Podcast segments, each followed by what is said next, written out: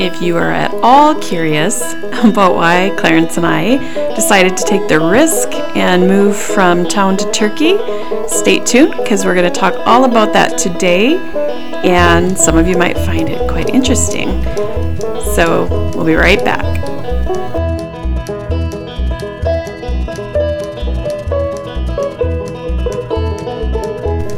So to be quite honest, when we considered moving out of town, we didn't think it would happen as quickly as it did, right? So here's a little bit more on that. What's your perspective, Clarence? So this is actually perfect, because right when we were going to have Clarence come in and give his side of the story, we have been kind of snowed in our yard for almost three days, and he had to go and plow as much as he could on our particular lane. Then we have a one mile road that is um, owned by the municipality, and they are very busy. They do a great job, and we just have to wait till it's our turn, but it makes it a little tough to get around. So we'll have Clarence on um, as soon as he's available to be on the podcast. He wanted me to go ahead and just get this going, but I will be back in a few minutes to regroup and give you a little bit of my story. I hope you grabbed yourself a cup of coffee and you're ready to chat with me a little bit today. So that was really kind of a perfect introduction to homesteading life, is that even though you plan on doing something and have every intention and uh, goal setting, things can change really quickly, and you kind of have to be flexible and not get too stressed out about it.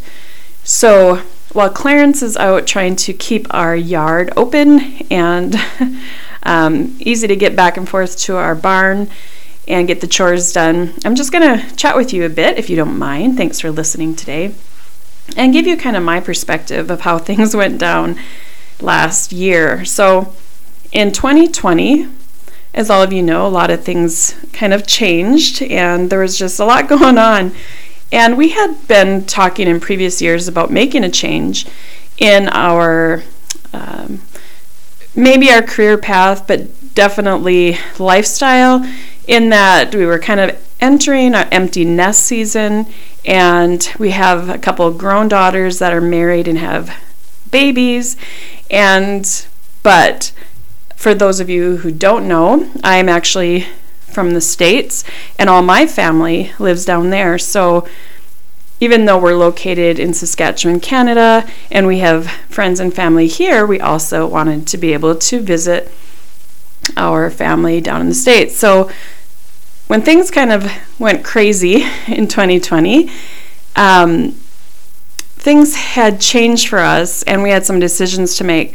So I won't go into a lot of detail, but prior to March twenty twenty, we had actually planned to, um, at the time of my husband's retirement, um, which would have been about six or seven years from then, we were going we were going to actually try full-time RVing. So I don't know if you guys are familiar with that, but we followed a few people, and we knew it wasn't for everyone. We knew that it realistically, it wasn't probably as romantic as it seemed at times, but it looked kind of adventurous and cool. And even if we didn't plan to do it forever, we thought, well, we give it a shot, and that way we could spend some of our months down in the States visiting my family and the rest of the time up here with our kids. Well, in March twenty twenty, that kind of changed, and we were really faced with the reality that there are a lot of things that are out of our control. Now that sounds kind of funny, because cognitively we all know that. There's, I mean, life happens, right? And there's a lot of things out of our control, but we tend to make plans and and uh, kind of take steps in, in specific directions, and we all have things we would like to accomplish in life. And but that kind of, that spring, a lot of things changed, and it just kind of, you know, made us think about, well, if we don't have the option to travel back and forth over a border, then maybe we would be stuck somewhere, or maybe we wouldn't be able to see either my, you know, our kids and grandkids or my family. So it didn't really seem you know, it just seemed kind of too, not risky, because we weren't really afraid of the risk, but definitely made us um, reconsider and contemplate our priorities in life at this point. So we decided, nope, we would set that and dream on a shelf. And um, the other thing we've always wanted to do, and we actually did the first eight years of our marriage, was to kind of have a little, people would call them a hobby farm about ten years ago. Nowadays, homesteading is kind of the buzzword. And we really like that word for lots of reasons. And we'll talk about that a little more in the shows, the episodes coming up. But so we kind of, you know, grabbed onto that and started dreaming again. And if not for immediate change, definitely to kind of, you know, it's just, it kind of brings hope and joy and um, excitement when you are preparing and looking forward to something. And at that time, it was just um, helpful to do that.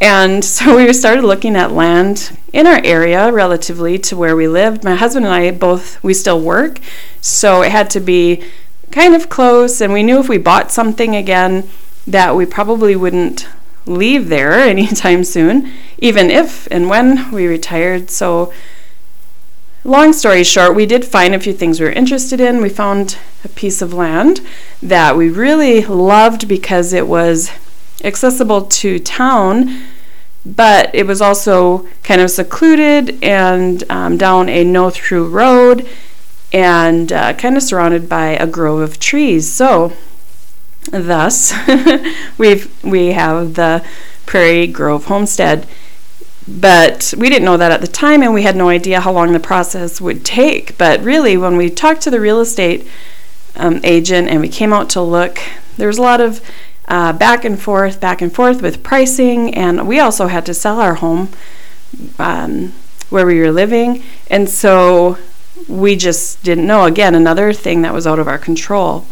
Well, we started looking, you know, late uh, spring twenty twenty, looked at some in the summer, looked at a few places in the fall, put an offer in um, in the winter at some point. I'm trying to, you know, make the story faster. We can add details later as we chat more. But um, so by March, by February, February twenty twenty-one, the place that we really were interested actually went through.